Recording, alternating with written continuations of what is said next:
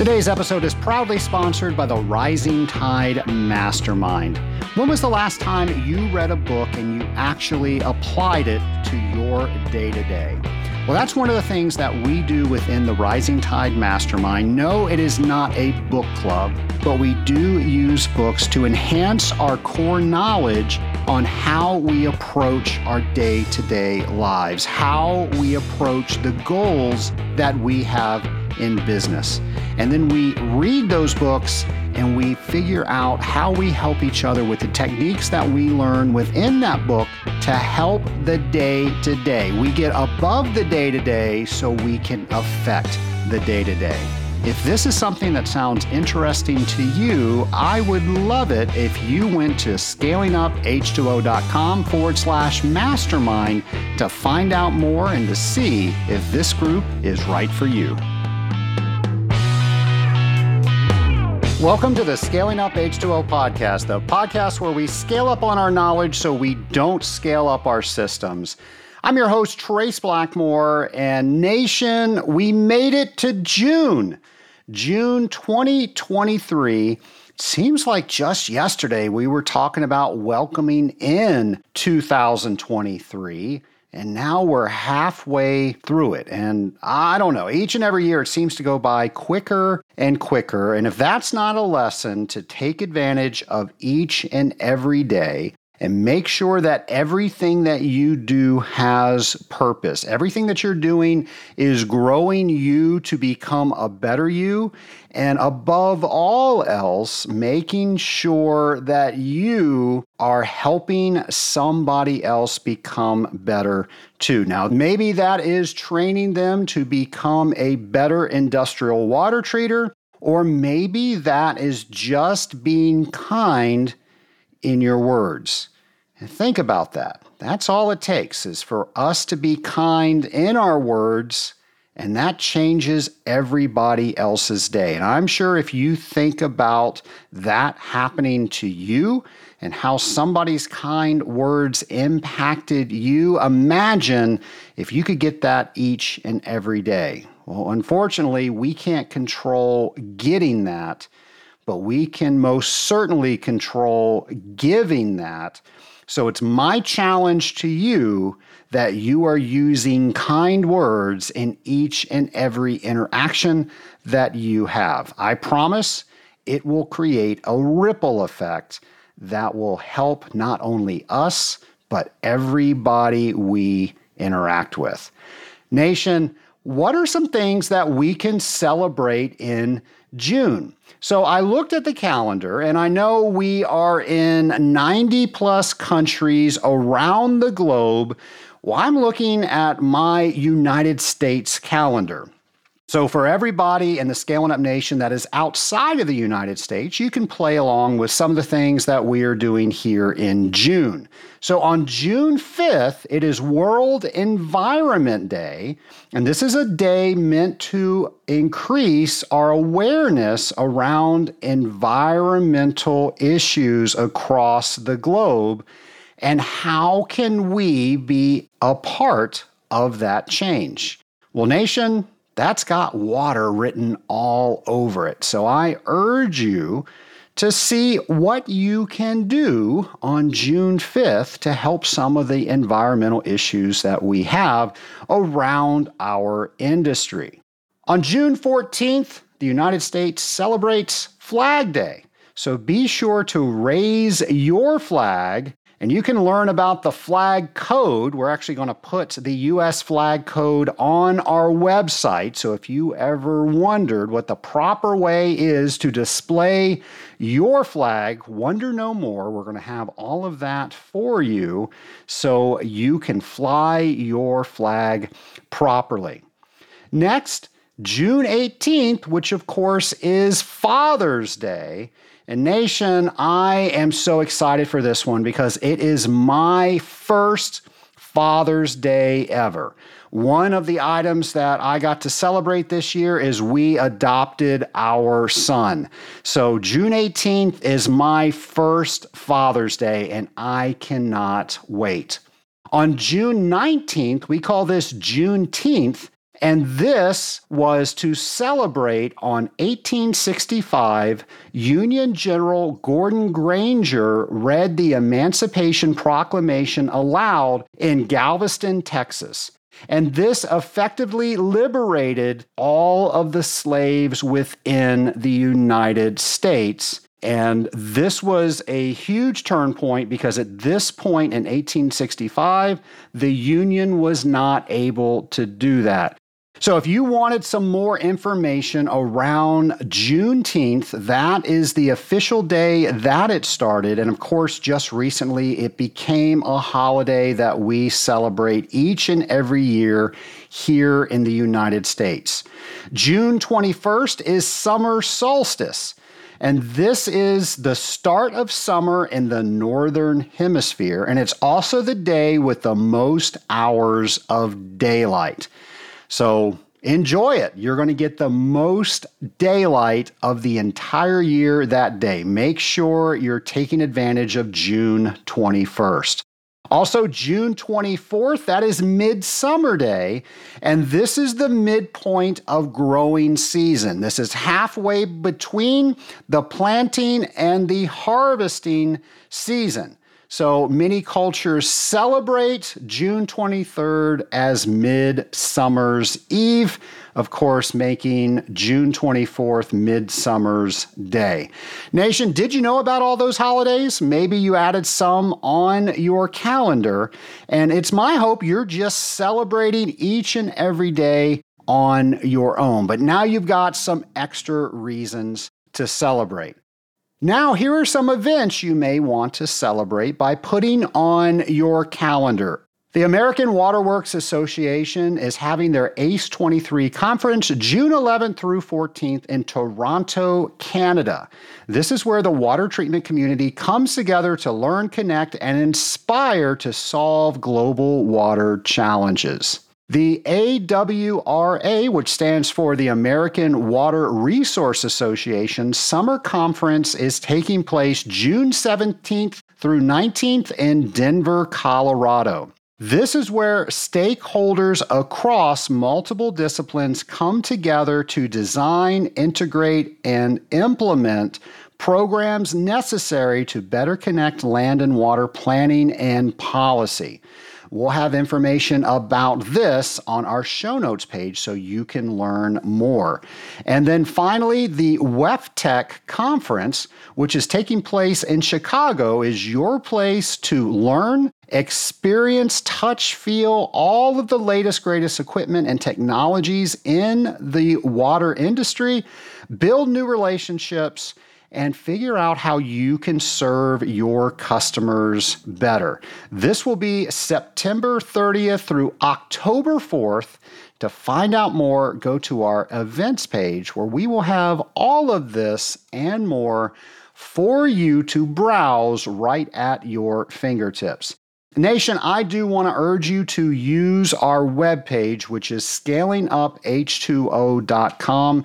We pack a lot of information within these podcasts, and I know that this podcast format is so beneficial to our industry because we spend so much time driving to and from our accounts.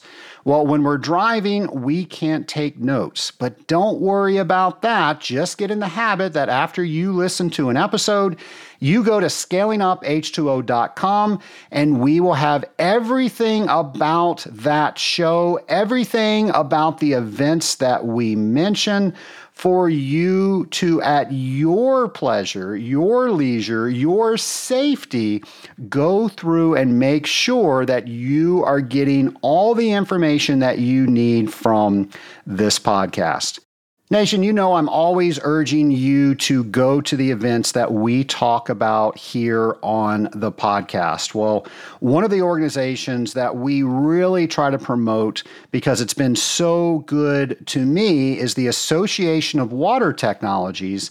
And at last year's conference in Vancouver, Canada, I saw a paper delivered that I thought was so well thought out and had some of the best demonstrations that I remember seeing in a very long time. I wanted to bring that to you. So, Nation, here is that interview. I have not one but two lab partners today, so let me please introduce Louis Godbout and Simina Alungulesa of TGWT. Welcome both to the Scaling Up podcast. Thank you for having us. Thank you. Well, I was lucky to be at Vancouver last year, and the presentation that you both gave, I thought was one of the best demonstrated presentations of u- user participation or audience participation. You guys had visual aids. It was so well done, and I'm really excited to share with the Scaling Up Nation what you all found during your research of that paper. Well, we're glad to share. We, we were very excited to be there too, although we got wet. Well, I, I got Simina wet in doing those demonstrations. I will say that is the first presentation that I've ever been to at AWT where there was a designated splash zone in the front row. yes. Well, before we get started talking about that, uh, how about we introduce you both to the Scaling Up Nation? So, Simina, why don't we start with you? Do you mind telling the Scaling Up Nation a bit about yourself? Uh, yes, of course. So uh, I basically joined uh, TGWT two years ago. And uh, the first thing I did when I joined was to actually work on this project that we've uh, held in for two years before sharing with everyone uh, a little bit about my background. So, I'm trained as a chemical engineer. And uh, I also did my master's also in chemical engineering, but a bit more on the wastewater treatment side. So I'm technically a bit of a newbie when it comes to the industrial water treatment side. Excellent. Well, you could not tell any of that newbiness at all from your presentation. So you you are no longer a newbie, you are a seasoned veteran. Yes, she's a quick learner, and uh, we, you know it was the most wonderful addition to our team. Everybody in TGWT want to steal her away from the lab and that's good in a way because she gets some field experience. But uh, so I'm I'm Louis Godbout. I've been with TGWT for uh, over six years now, but I hail from the pulp and paper industry. I, I worked as an academic associate at McGill University's Pulp and Paper Research Center. It's a center that's existed since 1927. And the gist of my research initially was on uh, cellulose and cellulose liquid crystals. I have many patents on these uh, wonderful, colorful uh, materials. And uh, then I moved on more to colloidal science. And uh, because it's important in the pulp and paper industry, as well as uh, in wastewater treatment, you know, getting things to flocculate together. So joining TGWT for me was a really big change in my career, going from in, an institution to a small business. That's uh, really something. you know, you you look at the numbers, and eventually I, I became a shareholder, a small shareholder, and so uh, I believe in, in, what we do, and uh, I enjoy myself as never before. I'm the boss, you see, in, in, my little section, you know, for, for the two of us. But we're really colleagues, Simina and I. You know, it's very enjoyable working with her. If somebody listening hasn't heard of TGWT, how would you describe what you all do? Oh, uh, shall I have a go, Simina? okay. Yeah, you, well, you go we, for it. we, uh, the main goal of TGWT is, uh, you know, our slogan is to make water treatment simple, durable, and affordable or profitable. So the more general goal is to offer vegetal extracts for water treatment. And that's nothing new because the very first treatment that worked in a boiler was tannin based. But things have been refined and you know the chemistry is complicated as you'll see, but we're really proud of our accomplishments. So I've been told that TGWT stands for the guys with tannin. Is that right? the tannin guys and girls. Yes. yes. The, I just think that's so cool. That's the real name. This was because we had another name, and you know, every time we came across people at the AWT, especially, they would say, "Oh, you're the tannin guys," and so eventually we we we changed that. But it could the TGWT could also stand for the green water treatment. Uh, okay, various interpretations. Well, I'm curious. You all have so much to do, and then out of the blue, you decided we're going to study carryover. Tell us about that. okay. Well, why carryover? That that was the first one of the first questions that was asked to me you know, I, as I said, I, I, have done fundamental research on, uh, you know, biopolymers, especially cellulose, but, you know, lignin as well and hemicelluloses. Tannins were new to me as a, an area of study. But the first thing that I was asked here was why, in most of our insulations, can we go beyond the ASME limits? And that seemed like a question I could answer easily, but I was misled by the information that you find in any, you know, boiler manual or handbook because the explanations that are given for high TDS carryover are just wrong. And initially, you know, I wanted to build or construct or have access to a surface tension measurement apparatus that would work at high pressures and temperatures. But the only one I found was uh, at the Soviet Aeronautical Institute, and it, wow. it probably didn't exist anymore. but uh, because TGWT uh, uh, offers a treatment that that is affordable and that saves gas and water by cycling up we wanted to understand why. You know, there were many mysteries about uh, uh, tannins, and because the chemistry is complicated, it's not obvious. Uh, I don't know if you recall, but a few years back, I did a, a presentation on the passivation layer, comparing the passivation layer that that develops with tannins versus uh, other chemistries. And that was a first step. But the carryover issue was really fundamental. We've had uh, some of our customers who uh, had like uh, problems that they could not solve immediately, you know, a blocked uh, blowdown valve.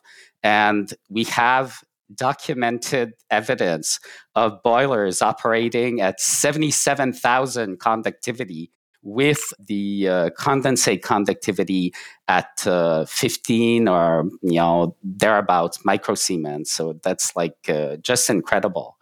And it, it, it, but but what we found more fundamentally is that you know this type of carryover is intimately linked with the other types of carryover that that Simina will will go over.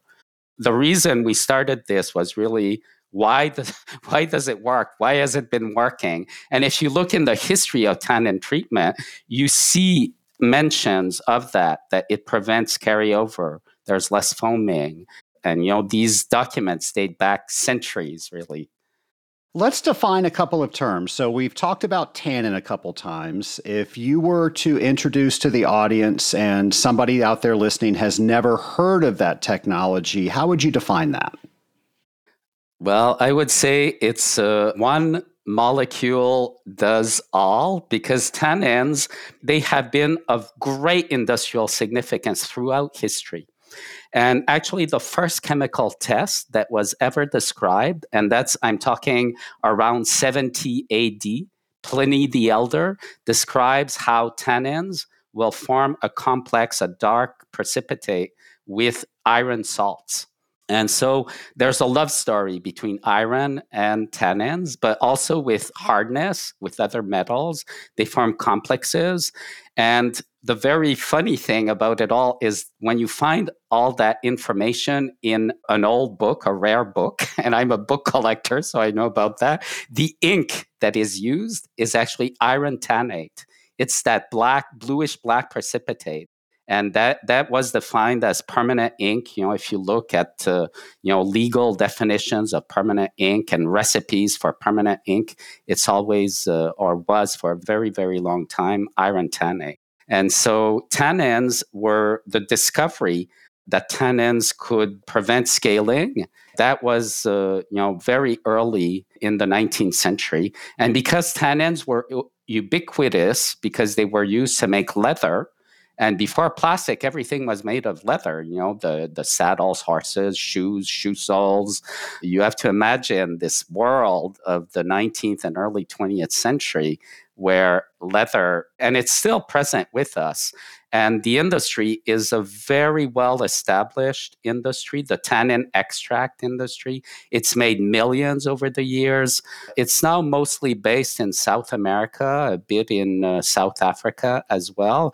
But in the United States, entire forests where the trees had good bark with full of tannins, the forests were stripped of the tannins because it was more precious. The wood, there was wood everywhere that was worthless, but the tannins, you know, the tannin extract companies in the 1880s, they were the Google of the time, you know, in terms of the, you know, the capitalization. And of course, you know, railroads and transportation took over then, but they remained a valuable uh, product. But the problem with studying tannins is that their chemistry is extremely complex. There are four, there are small oligomers, and there are four monomers that can be linked in two different ways. And different species of trees and plants, they have different forms of, of tannins. But what we know about tannins, their function in nature is linked to their function as a tanning agent for making leather because they are a, a protection for the tree. They will attach very tightly to proteins. And so they will deactivate the bacterial or fungi enzymes. And that's why in leather, when you seep a piece of the animal skin in a tannin solution, the tannin will absorb and stabilize the, the proteins and prevent them from rotting and degrading. And if you take it into your mouth, t- pure tannin, it's extremely astringent, you know, because it reacts with the, you know, the, the proteins in your saliva, the proteins on the linings of your mouth. And, uh, you know, of course, even if people have not heard of tannin in water treatment, they've heard of tannin in wine if they're wine drinkers. and uh, the same reason that your red wine goes bad is the reason that you can use it in a boiler. It's that tannins react uh, readily with oxygen. And so that, that's why they're also an oxygen scavenger. So the next time you have a bad bottle of wine, you just throw it in the boiler and we're good to go. well, if it's bad, it's already taken up the oxygen. So, uh, but but this is not a, an easy reaction, Joe. T- tannins uh, with oxygen, it's a cascade of reactions. It can go in several ways depending on pH, temperature. So those are the fundamental things about tannins: is that they scavenge oxygen. They act as crystal modifiers, they act as dispersants, and they also complex metals and form these precipitates. So, tannin treated boilers, uh, they will form, like if, if there's a lot of hardness entering the boiler, they will form a sludge that will be blown down rather than forming a scale. So, with all of that, let's move to the other term that we're talking about today, and that is carryover. How would you define that?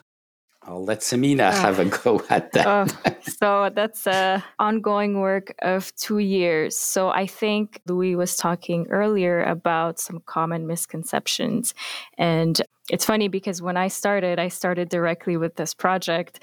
And as I was learning the basics of a boiler and a cooling tower, I was also asked to solve this really complex question. So the process of it was uh, was really fun to come at it from both sides. But coming back to the to the carryover, so Louis mentioned there are two main misconceptions. So you have we think that high alkalinity makes the water soapy and therefore you have more bubbles, uh, decreases the surface tension, which Louis mentioned is not true. And then we also often focused on the foam as being just at the surface.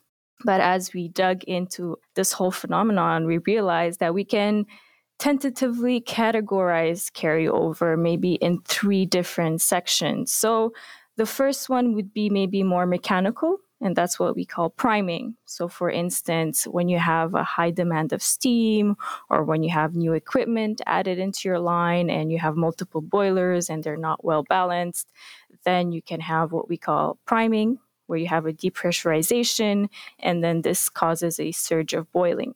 The next one would be more on the chemical side, meaning contamination. So, for instance, if you have animal or vegetal fats and oils, at that high pH, they will get saponified, and then you'll have this foam that you'll see at the surface. But the third one, which is what we actually focused on, so the third type of carryover, which is high TDS, high dissolved solids, that was really the beast of the whole project because what we realized is instead of focusing at the surface, at the foaming on the surface, we actually had to go look at the bulk of the solution and realize that when you have high amounts of dissolved solids, but not any type of salt, which that's a whole other chapter. But we realized that there's this phenomenon that happens, which is a bubble coalescence inhibition. So at the AWT, we did a presentation with a lot of visuals. And the reason why we did that, it's because it's just you can't really get it unless you see it and it's very simple so you know next time you boil water to make your pasta and you throw some salt in it, you're actually going to be able to see that you have those small little bubbles forming. So, this bubble coalescence inhibition actually has a cascade of factors that will influence how steam is formed and how carryover can happen. And to make matters even more complex, priming and high TDS can sort of combine and create sort of intensify the carryover. So that's, you know, I'm just scratching the surface here, but this is pretty much what we've been studying for the past few years. And what we've realized is that in the beginning, we were very focused on lab experiments and sort of just uh, looking at one, one thing at a time, which is normal.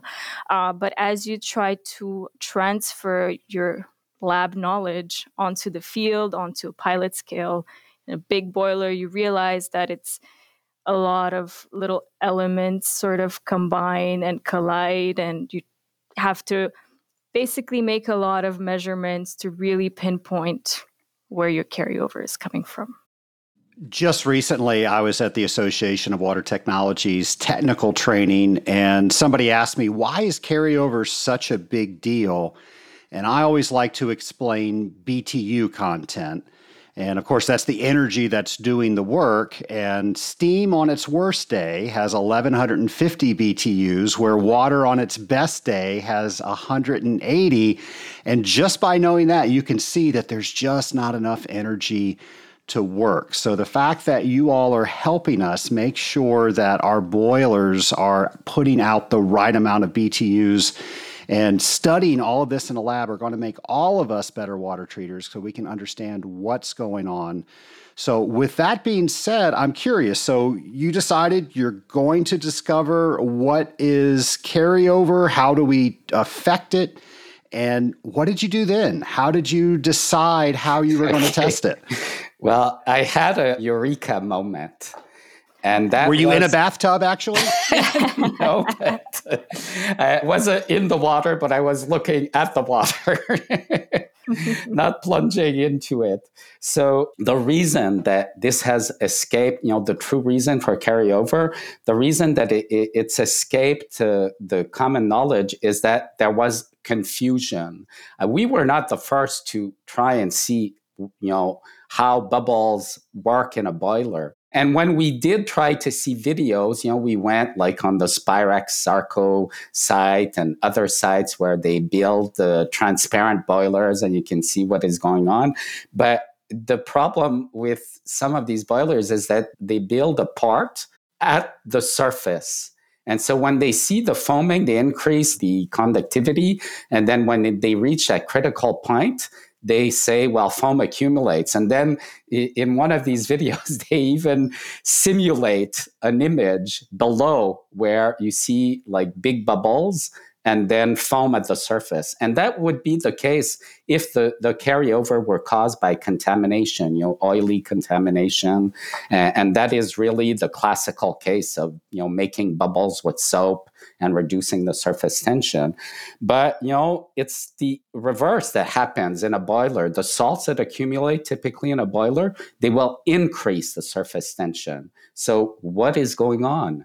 Well, it turns out that in the 1920s, there was this professor at Ohio University. His name was Foulk, and he built an appropriate boiler to study from the bottom to the top the flow of these bubbles. But he confused two things. When you uh, increase the TDS or conductivity, are there more small bubbles generated? Or is it that the bubbles do not coalesce? And he wavered between the two. Eventually, he did find the solution, and that led to a lot of industrial efforts by the Dearborn Company to try and find defoamers because you know this problem of foaming you know it dates back to the beginning of uh, boilers and you know people have thought of you know throwing in just anything you know uh, the old solution was castor oil but often in throwing in these products or trying to develop the, the products, they they were confronted with the fact that in a boiler, the chemical conditions, high pH, high temperature, is bad for almost it makes almost everything degrade. And if you keep it, if you want to cycle up, you're keeping these molecules in the boiler for a longer time. So it gives them time to degrade even more. But we'll get back to that, uh, you know, the, the degradation of antifoams. But the main thing that was discovered was, and that was in the 1990s, 1993, this scientist, uh, Craig, he discovered that if you increase the concentration of uh, ions, you would sometimes get inhibition of bubble coalescence, but sometimes not. It depended which pairs of ions. You know, you have an anion, a cation, and he just decided to lump them, you know, in two categories. He called them alphas or betas. And if you have two alphas or two betas, you concentrate them, you get inhibition of bubble coalescence. But if you have an alpha and a beta, then you can concentrate them you know as high as the solution will uh, hold them and you will never get that.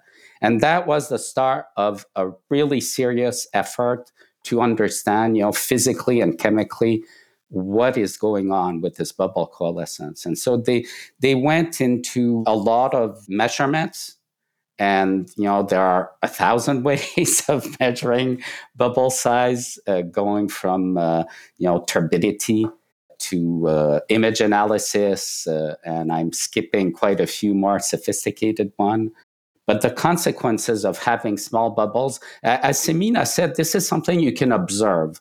For boaters who bring their boats on freshwater lakes and in seawater, if they look back at the wake, they will see that there's a lot more persistent foaming behind their boat when they're in seawater. And in seawater, also, you get a lot more of uh, you know uh, foamy waves, and that is because when the wave captures and brings down into the water some of the air, it creates small bubbles that will not coalesce. It's just above the critical point, seawater. And that has an environmental aspect to it too, because these small bubbles, uh, one of the consequences of having small bubbles is that the pressure inside a small bubble. This is an experiment that people will, uh, uh, a demonstration that is typical if you've taken classes in surface chemistry. You take a big bubble, you take a small bubble, and they're connected by a, a tube and you have your students guess, you know, when I open the valve, what will happen? And people think they will equilibrate. You'll get two bubbles of the same size, but that's not true at all. What happens is that the small bubble collapses and all the air goes into the bigger bubble because the pressure inside a big bubble is much less than in a small bubble. It varies with the, the inverse of the radius. This is very, very well known. And the consequence of this in a boiler, if you have small bubbles that are created at the hot surface, which is what you want, they will detach from that surface and start by their buoyancy. They will start floating up, but they will reach a terminal speed. And that terminal speed is proportional to the square of the radius. So if you just have a like in your hand take a fizzy drink and look at bubbles moving up you will see that big bubbles move up very much faster. You know, as I said, the square of the radius is the terminal speed. That's for a sphere. You know, of course, bubbles are, are not perfect spheres, but, you know, it's a gross approximation. And so what, what that means in the boiler, having small bubbles, is that they are moving slowly. And therefore, for a given amount of steam that you want to produce, there's more of these small bubbles that are slowly getting to the surface. And so instead of having 10 or 15% of, of steam in your water mass, you have 20 or 30 once you reach a critical point where the bubbles are small. And that makes that big water mass extremely sensitive, uh, small variations in pressure. It will just expand very quickly. There's no need of a phase transition. So that's one reason that small bubbles are bad. The other reason is that if the bubbles are really, really small, then because the pressure inside them is so high, that means that once they reach the surface and break open, their pressure is so high that they eject material. And once again, if you have a soft drink in which the bubbles are very fine and you get your nose close to it, you'll feel or even if you put a, a, small piece of paper above it, you, you will see the paper will get imbibed. And so these tiny droplets, they are part of the carryover because they're salty water from the boiler. And they are easily, because, you know, just as a small bubble rises slowly, a small droplet falls slowly. And so it takes only a very small amount of the steam flow to carry these small droplets, and you will have wet steam. And the final reason why small bubbles are bad is that uh, they act as nucleation sites. You know, the people, if you think about it, you know, everybody's done this in their life, you know, for fun or whatever. Or if you win a, a car race, you shake that champagne bottle and then you open it. If you don't shake it, why doesn't it spurt? Well, it doesn't spurt because it takes a nucleation site for a bubble to form, for that, that gas in solution to go out of solution, or in the case of steam, for the phase transition to occur, it needs to form an interface. And because, you know, in theory, you would need infinite pressure in the bubble, but, you know, because uh, you know, uh, it's not a, a, smooth system. Bubbles will spontaneously form. But, you know, this is what we showed at the AWT. We had a gas, two bottles that we had uh, gasified. So we dissolved CO2 in it. We couldn't use steam the boiling water because that would have been dangerous.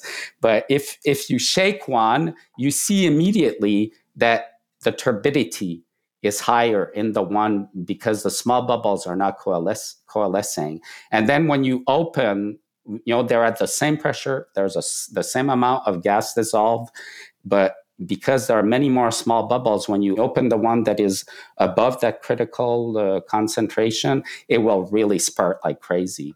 And the other one will sort of, you know, do a fine spurt. So that's what we discovered that everything was linked. It was a great demonstration, and you all definitely prove when it comes to bubbles, size matters. How did you measure that in your experiments? So I have countless hours of videos on Bubble. That's all I can say. So, I mean, as uh, Louis mentioned, there are many ways to sort of quantify it, let's say.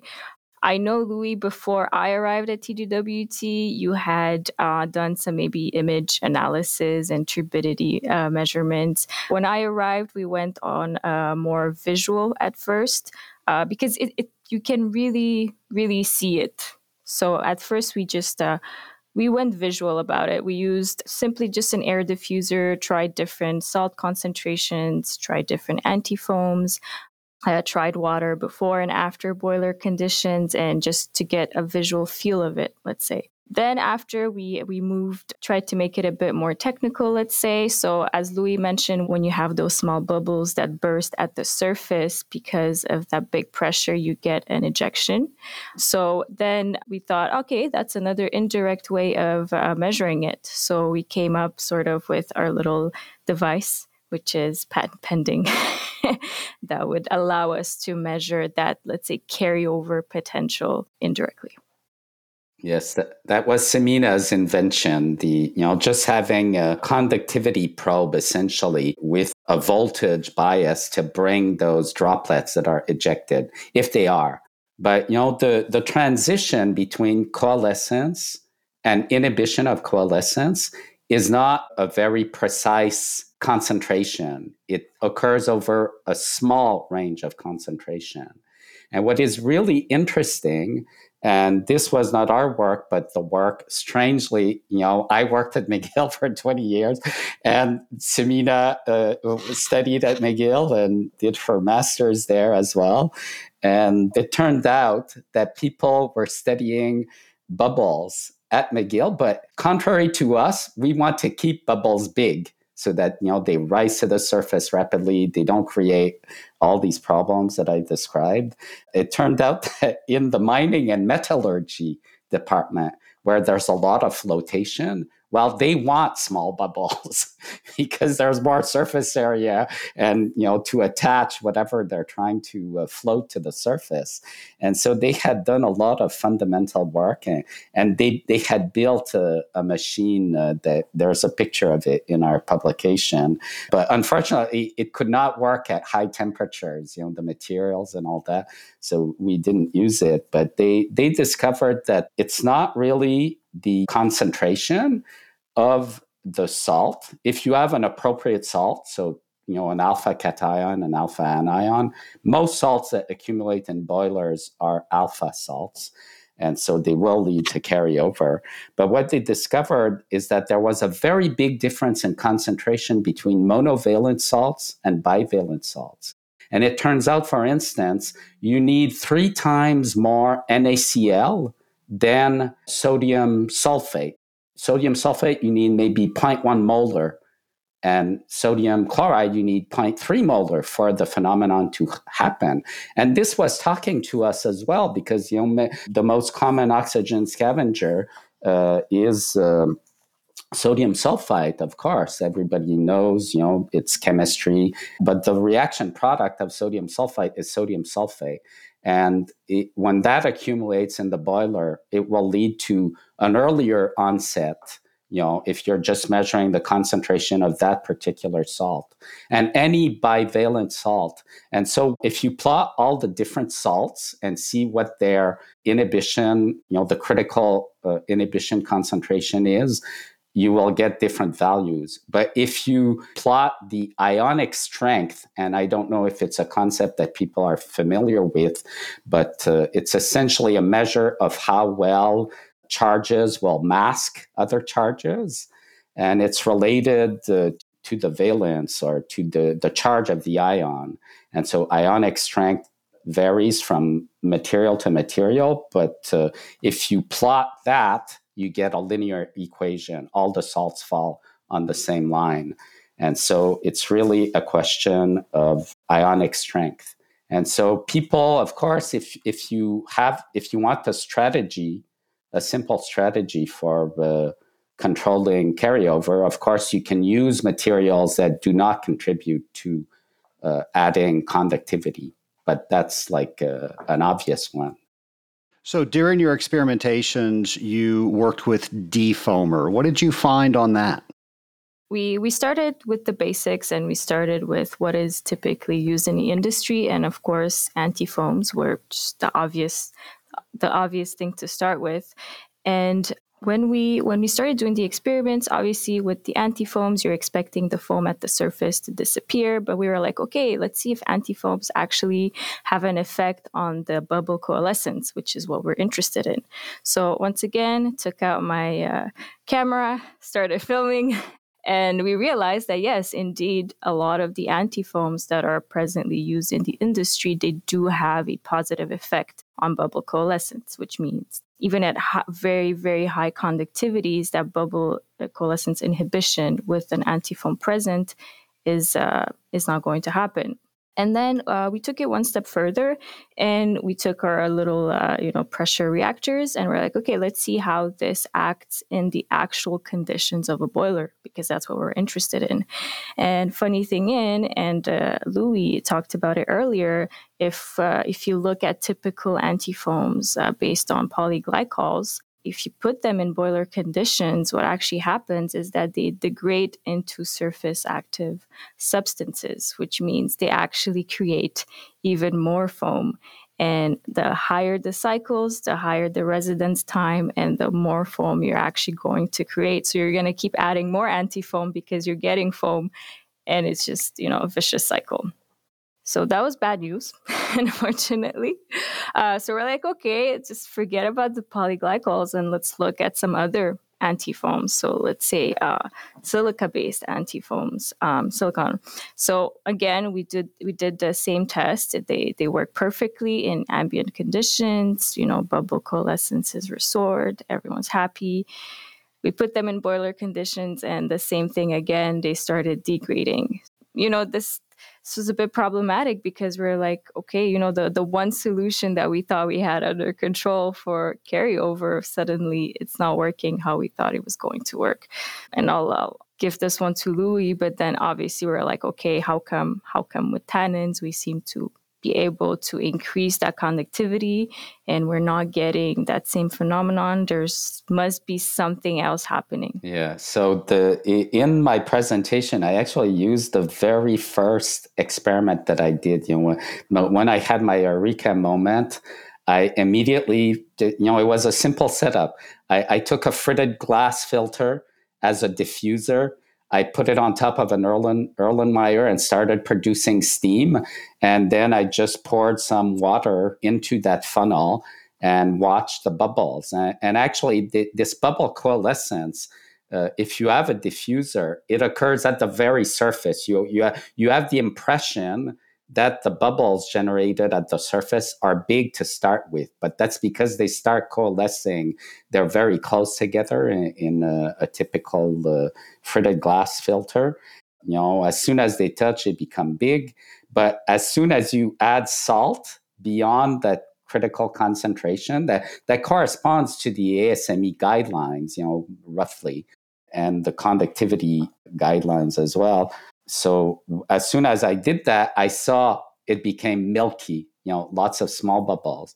And then I added the tannins and it reverted to big bubbles. And so my first idea was that having uh, digested the fact that alpha cations, alpha anions, beta anions, beta cations, and you needed to have the same, I thought, well, tannins in solution at high pH, they are anions.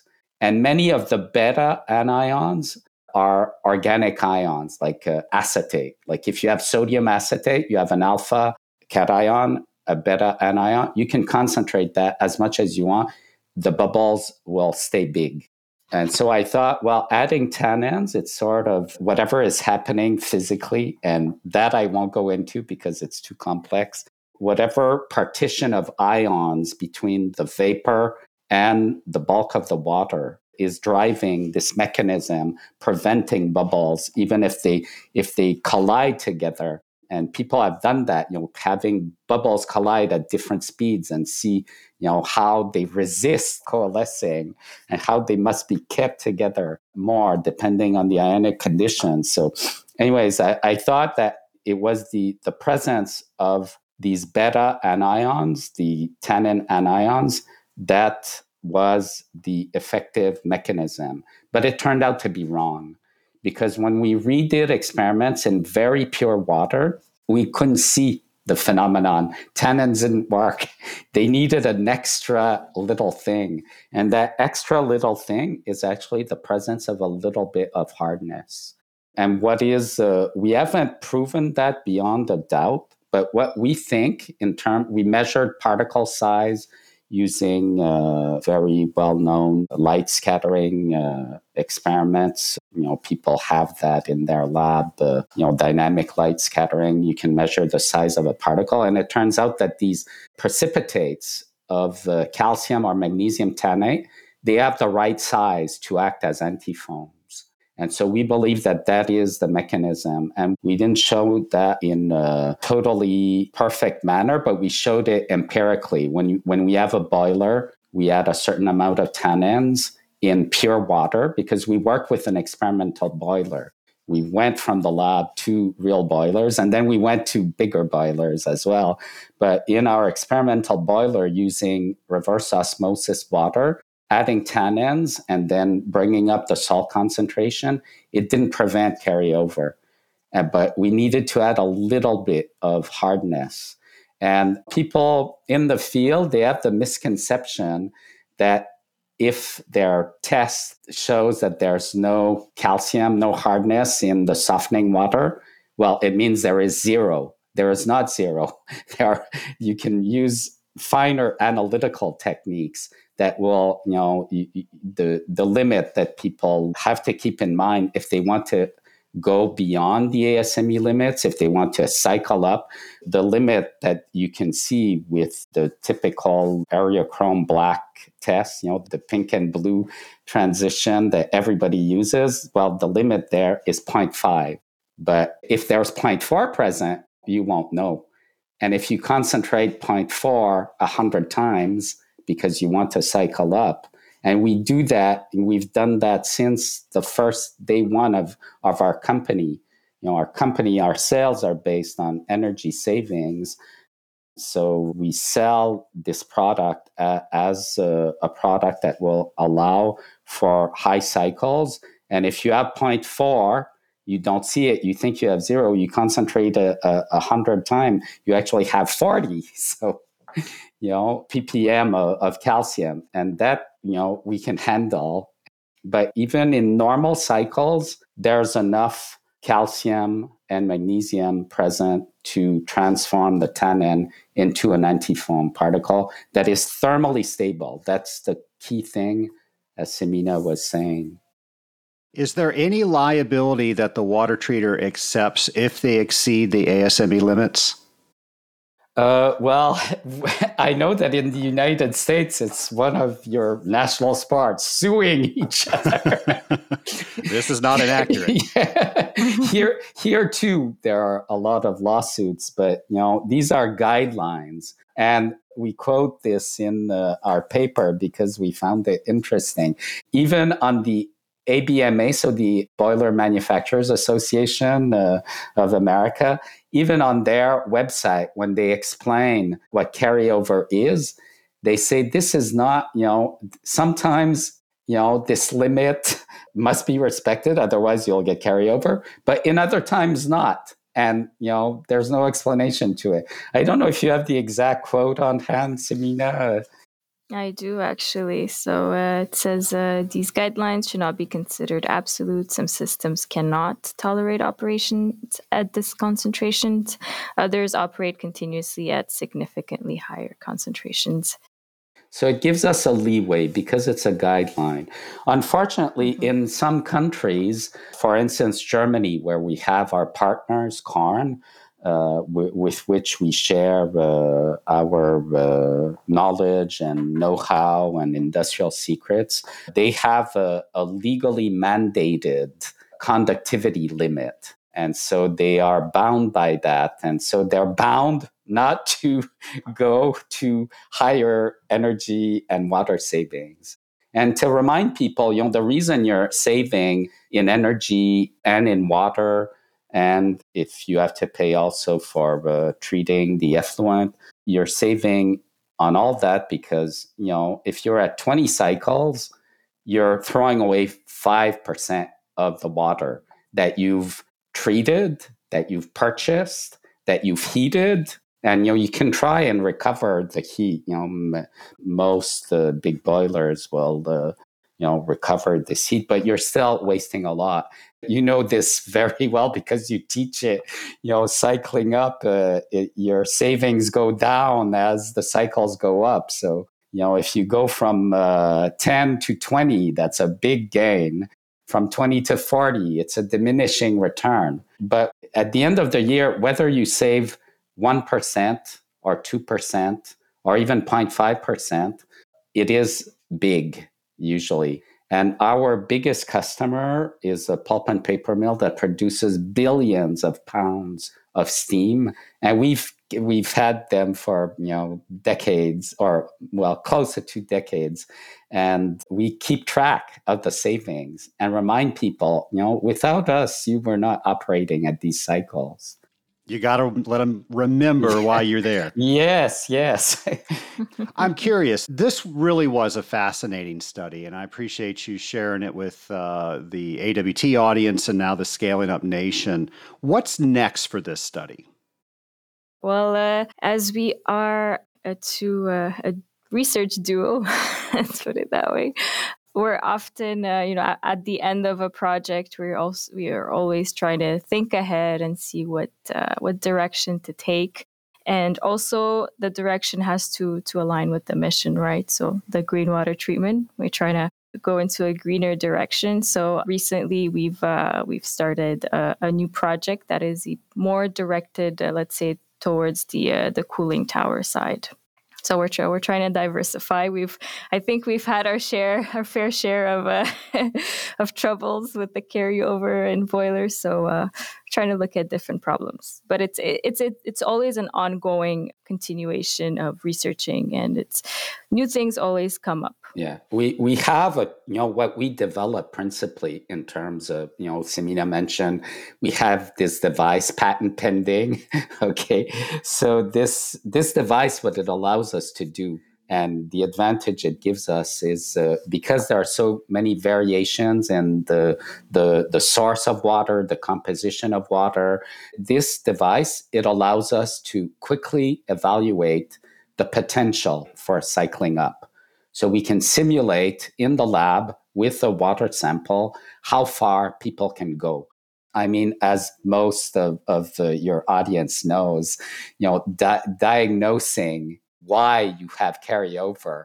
You know, you have to delve in this, you know, you have to see the system, see the operation, see what goes on. You know, if everybody at 10 o'clock opens up the valves at the same time, you know, this is a mechanical issue.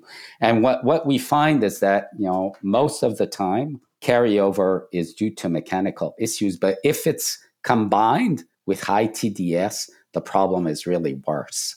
It's, it worsens everything and uh, it makes the boiler more sensitive to any variation in pressure. But this little tool is uh, essentially, you know, people can send us a water sample or they can even send us an analysis and we can reconstitute in the lab their water sample that matches the boiler water and then we can see how far can we go how far can we go with this treatment? How far can we go with that treatment? And many, many people, you know, the mistake that they make with the anti foams is that they overuse them. And when, when you start cycling up, of course, you know, if your if your dosage is a thousand ppm that in the boiler of your product, whatever you're using, but you're at hundred cycles, you're actually feeding 10 ppm because it will get concentrated to a thousand in the boiler. And so as you increase the cycles, you're reducing the amount of the uh, anti foam that you're putting in and allowing what has uh, already been injected in to degrade. And so you reach a tipping point where, you know, even if you add more anti foam, well, there's already enough of these degradation products that are actual surfactants that will uh, create a problem. And so it, it's not the solution. If you look at the history of all this, the history of uh, the development of heat stable anti foams, as I said, the Dearborn Company had two or three scientists full time for a couple of decades. And the best that they came up with you needed to refeed. It, it, worked at extremely, as all antifoams do, it worked at really low dosages, you know, less than one ppm, but it lasted an hour and then it was gone. The effect was gone, it degraded. And so that's why you can't use conventional antifoams to cycle up. I don't like people who are not skeptical. When we bring our product to people, if they say, oh, let's go, you know, we, we want this, blah, blah, blah, I don't like it because to really run a program, a high cycle pro- program appropriately, you need to be driving carefully. You know, you're concentrating uh, everything a hundred times. And so the least little bit of failure in, in your softeners, you'll be bringing loads of it and loads of hardness. So that, you know, this is one consideration, but the, the carryover consideration is also quite critical. And with tannins, something that people should know is that, you know, those who are totally unfamiliar, tannins are colored. Like a, boi- a boiler treated with tannins, uh, the water is uh, whiskey colored. or bourbon or whatever your favorite. Uh, you all used to say sweet tea colored. I oh, see yes. it changed to whiskey. yeah, we're That's great. Simina, I am curious. You did such a great job presenting. What was your methodology? How did you prepare to publicly speak in front of that audience? uh, thank you. That's a good question. Uh, so I prepared the hell out of it so much there it is. until it seemed natural. So that's the tipping point. You prepare a little bit, you sound too prepared. You prepare a lot, you sound more natural. At least in my experience.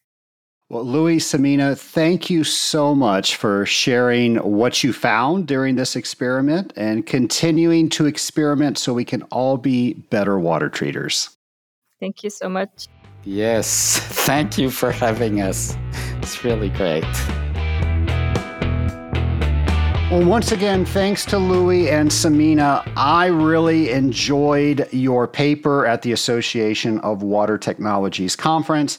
And I immensely enjoyed being able to bring that to life here through the Scaling Up H2O podcast and bring that information and making it available to tens of thousands of listeners. Now, if you are one of those listeners, and of course you are because you're listening to this, their paper is going to be on our show notes page. So make sure you navigate to scalinguph2o.com and we will have everything that they referenced there for your viewing pleasure. Nation, do you have a guest that you want me to interview? Maybe you went to one of the conferences that we mentioned earlier in a show and you just found the most amazing presentation that needs to be shared with the Scaling Up Nation. If you have that information, please go to scalinguph2o.com, go over to our show ideas page, and let us know what that is. We are always looking for the best guests to have on the Scaling Up H2O podcast. So you can, of course, become better each podcast you listen to. And of course, somebody that helps us each and every week with making ourselves better here is James McDonald. Hello and welcome to the Periodic Water Table with James, where we think and learn about water chemistry drop by drop. Please use your week to search online, ask your colleagues, or even pick up a book to learn more about each week's periodic water table topic. If you do, at the end of the year, you'll be 52 water chemistry smarter. So let's raise the water table of knowledge together and get started. Today's topic is hydrogen peroxide, or H2O2. While we may find it in our medicine cabinets, it has uses in industrial water treatment too. First, what are these uses? How is hydrogen peroxide introduced into a system? Do you purchase pure hydrogen peroxide or is it generated in situ? If in situ, what other chemicals are involved? Is hydrogen peroxide fast or slow acting? What can cause a hydrogen peroxide solution to decompose? Is this decomposition reaction exothermic or endothermic? What are the reaction byproducts of decomposed hydrogen peroxide? Can decomposition cause a dangerous situation? How do you test for hydrogen peroxide? Remember, knowledge is power, and taking the time to learn more about water chemistry each week will help make you a force to be reckoned with. Be sure to post what you learned to social media and tag it with hashtag WaterTable23 and hashtag ScalingUpH2O. I look forward to learning more from you. Thank you, James. Nation, I hope you have so many things to celebrate this June. And I hope one of the things that you celebrate is scheduling to take your certified water technologist examination. I talk a lot about the CWT examination if you are in the same type of water treatment that I am, because that defines to the world that you are among the people that are making this industry better. You are committed to it, and those three letters beyond your name let everybody know that. But here's what it also does Nation, when you get your CWT, I promise it will unlock this unfound confidence within you and it will drive you to become better because you achieve something that is just amazing and you will not want to stop there. It is the key to unlocking your desire to become such an amazing force through understanding in our industry. So I urge you to schedule to take your CWT today. And to bring you a little bit of help, I have a free course explaining exactly what you need to do in order to obtain your certified water technologist designation. And you can get that free gift by going to scalinguph2o.com forward slash CWT prep. Once again, that's scalinguph2o.com forward slash CWT prep. Nation, I sure enjoy bringing you this podcast, and I hope that you make today the best day this year. We'll have a brand new episode for you next Friday.